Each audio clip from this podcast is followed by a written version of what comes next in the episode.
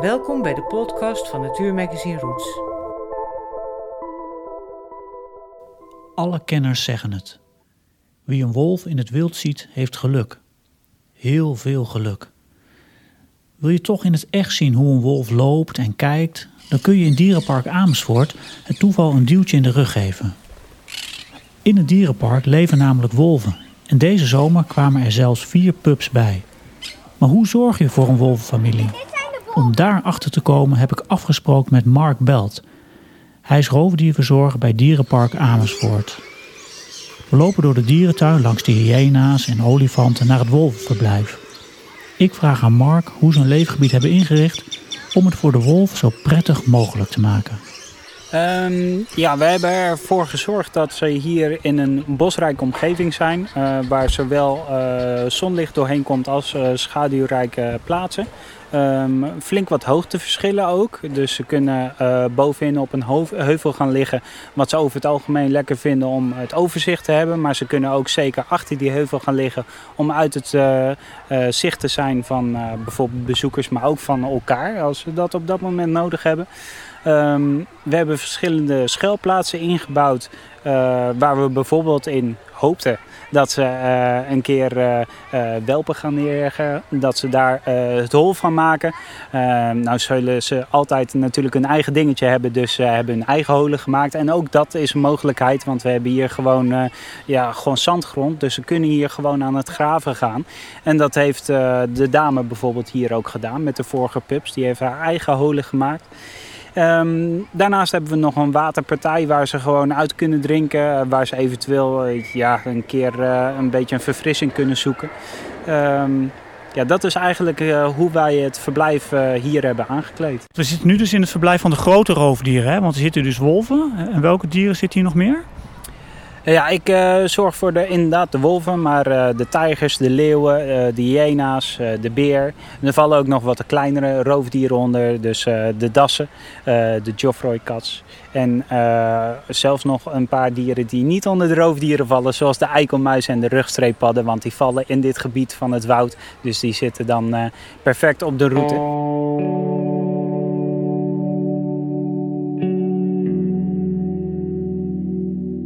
Ik ben eh, Mark Belt. Ik ben roofdierverzorger in Dierenpark Amersfoort. Ik werk hier ondertussen eh, acht jaar.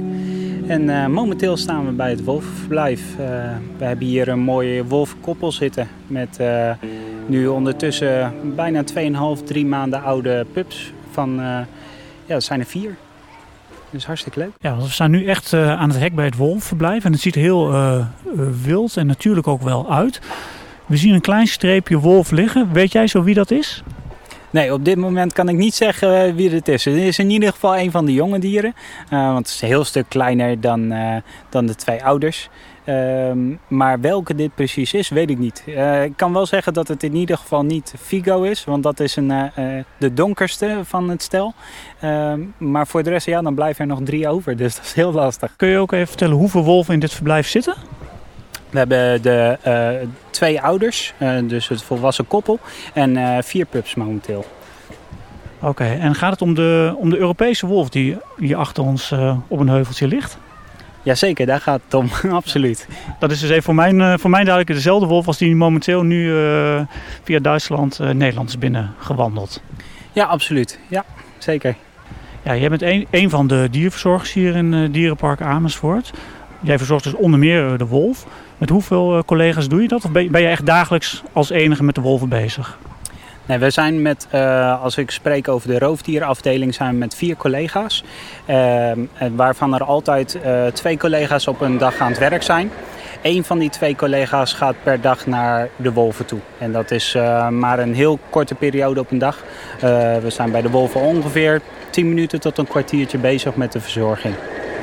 Ja, want kun je eens uitleggen wat, wat je op zo'n dag doet? Want, en kun je dan ook misschien even uitleggen eh, hè, eh, wat, wat we hier zien? Want we staan dus bij het wolvenverblijf. Dat je misschien even uitlegt hoe het eruit ziet en dat soort zaken. Ja, wij hebben hier uh, uh, getracht het uh, leefomgeving van de wolf zo goed mogelijk na te bootsen. En dat betekent dat we hier eigenlijk gewoon een groot stuk bos hebben afgezet. Ehm, met ja, daarin natuurlijk ook wat, wat stukken zoals wat hoger gelegen stukken, um, schuilplaatsen, een waterpartij. Waarmee we eigenlijk willen zorgen dat ze zich hier helemaal thuis voelen. En uh, zoveel mogelijk gedragingen laten zien zoals ze dat in het wild ook doen. En dat betekent ook meteen dat wij uh, vanuit uh, het managing eigenlijk ehm, zo min mogelijk willen doen met, deze, met de wolven. We merken gewoon dat wolven zijn van nature zijn echt schichtige dieren. Um, dat in tegenstelling tot bijvoorbeeld de hyena's of de tijgers of de leeuwen. En dat betekent dat we eigenlijk gewoon, uh, we leggen het voer voor ze klaar. Dan kunnen ze gaan pakken en uh, dan kijken we hoe ze eruit zien. Of ze geen wondjes hebben, of ze uh, niet rare dingen zijn. We moeten ze natuurlijk wel gezond houden. Maar dat is eigenlijk het enige wat we doen. Dus bijvoorbeeld het schoonmaken van het verblijf, dat is gewoon ja, een natuurlijk proces. we gaan ook niet in dit verblijf erbij in bijvoorbeeld. Oké, okay, dus jullie komen één keer per dag brengen een bezoek aan het wolfverblijf. En dat is dus een, uh, zo kort mogelijk? Ja, eigenlijk uh, proberen we dat in ieder geval elke keer uh, op dezelfde manier ook te doen. Want we merken gewoon dat het, uh, het zijn schichtige dieren van, van nature ook. Dat weten we. Ze gaan liever weg van de mens als dat ze naar je toe komen. Um, dat merken wij als verzorger ook. Dus we willen altijd dezelfde routine erin houden. En dan merken we dat ze wel steeds meer toch een beetje naar ons toe komen. Um, als we het voer dan neerleggen, dan lopen we ook zo snel mogelijk weer weg. dan kunnen we ze ondertussen nog wel een beetje in de gaten houden. En gedurende de dag kunnen we natuurlijk langs dit verblijf alsnog oplopen. Maar ook dan merken we wel dat ze ons gewoon zien en dat ze daarop reageren.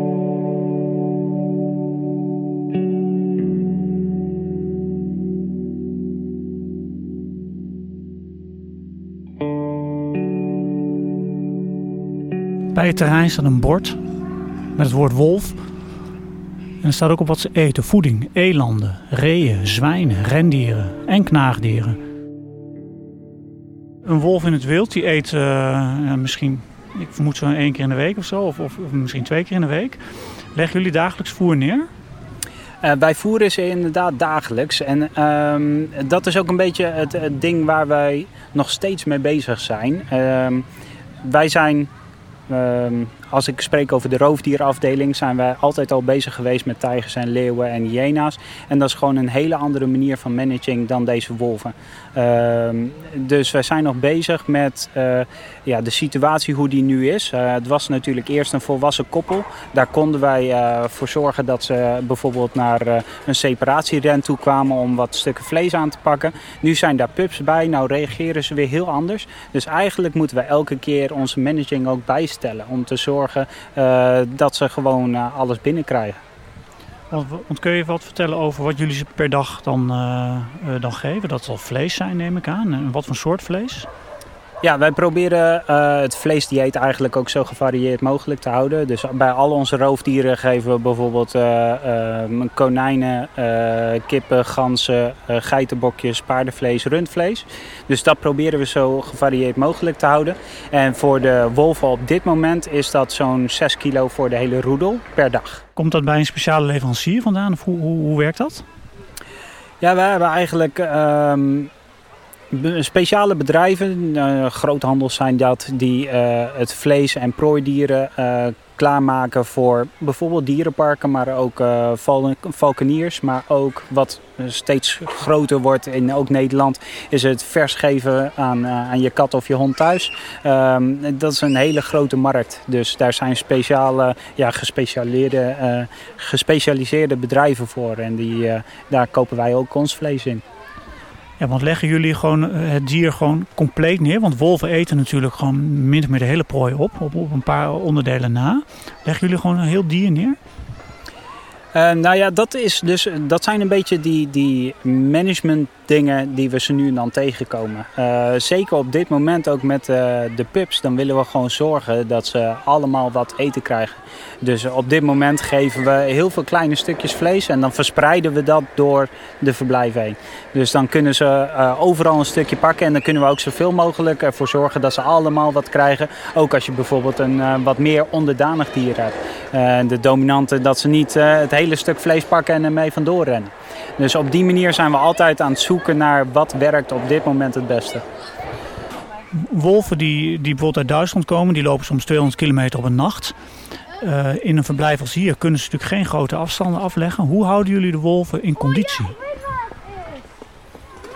Dat is een lastige vraag natuurlijk. Ik denk dat uh, het is altijd een beetje een uh, verhaal van het kip en het ei. Uh, want waarom leggen de wolven in het wild ook uh, zulke enorme kilometers af? Dat is om achter hun voedsel aan te gaan, op hun voedsel af te gaan. Ehm, hier hebben ze het voedsel al, dus hebben ze ook niet die drang om de hele tijd rond te lopen bijvoorbeeld. het gros van de tijd zie je ze hier ook gewoon liggen en ze maken natuurlijk ook meters. Ze willen wel gewoon hun territorium territorium afbakenen. Dus uh, dan gaan ze dat ook zeker doen. Um, maar ik denk dat... Uh, ja, daar zit gewoon een verschil in. Je kan niet alleen zeggen dat ze die uh, meters hier niet maken. Maar ze krijgen hun voedsel op een andere manier. En dat nodigt uit tot uh, een ander gedrag hier. Uh, als, je, als je een wolf wil zien in het wild, dat is eigenlijk nou, bijna onmogelijk, denk ik. Ik heb als wetenschappers gesproken die jarenlang onderzoek deden geen wolf hadden gezien. Hoe groot is de kans dat je hier in Dierenpark Amersfoort een wolf ziet als je bij het wolfverblijf bent? Ja, het hangt natuurlijk altijd af van uh, de uh, tijd die je doorbrengt voor het verblijf. Want er zijn heel veel mensen die uh, eigenlijk voor het verblijf komen staan en die zeggen: ja, dat is een leeg verblijf, ik zie niks en ik loop weer door. Maar normaal gesproken, als je gewoon even de tijd neemt, ehm, dan, dan zou ik zeggen 90 procent. eigenlijk altijd is er wel één van de zes wolven nu ehm, die even zijn kop omhoog doet of even heen en weer loopt. Dus die kans is zeker heel groot. Want er zitten dus zes wolven in dit, uh, in dit verblijf. Mannetje, vrouwtje, uh, de, de, vader en de moeder dus. Kun je iets meer over de samenstelling van, uh, van de roedel vertellen? Jazeker. Uh, we hebben inderdaad het mannetje en het vrouwtje natuurlijk, de volwassen dieren. En ja, voor de rest is het eigenlijk ook heel mooi verdeeld. Want we hebben twee jonge vrouwtjes en twee jonge mannetjes.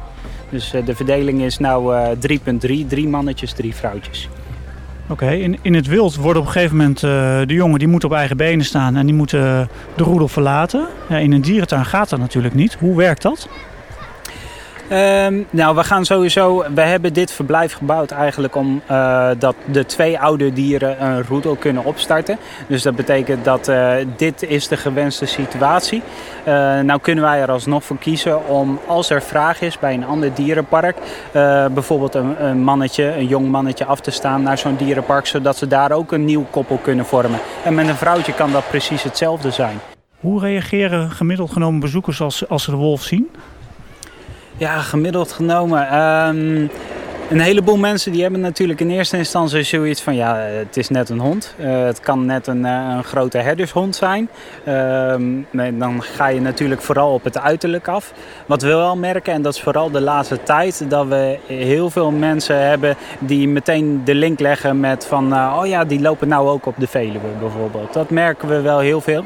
En dat de nadruk richting de wolven ook wat groter wordt daardoor. Dus er is meer interesse omdat ze hier op de Veluwe ook te zien zijn.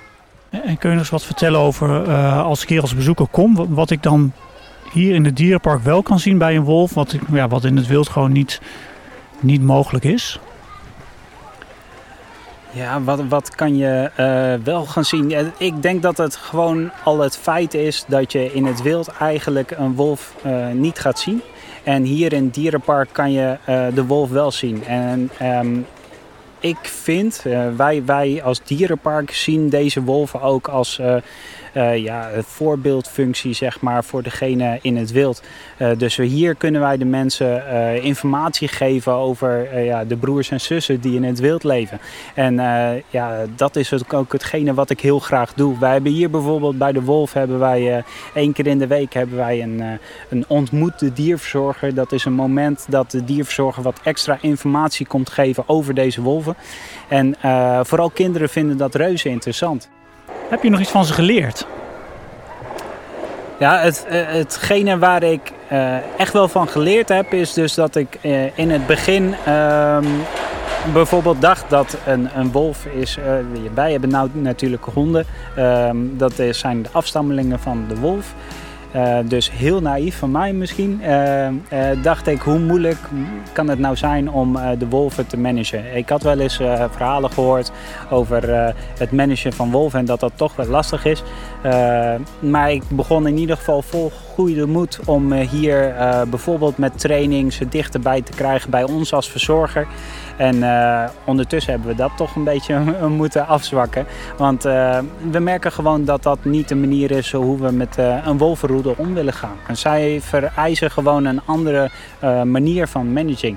En dat is hetgene wat ze me wel echt geleerd hebben. Uh, dat je inderdaad ook open moet staan voor verandering binnen je functie. Als bijvoorbeeld roofdierverzorger. Dat je wel ook een hele andere weg in moet kunnen slaan. En dat hebben we hier gedaan. Dus dat hebben ze me goed geleerd.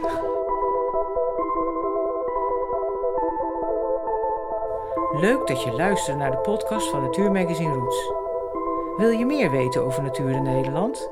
Kijk dan ook eens op onze website rootsmagazine.nl. Heb je nog vragen of opmerkingen? Mail ons gerust. Dat kan op info@rootsmagazine.nl.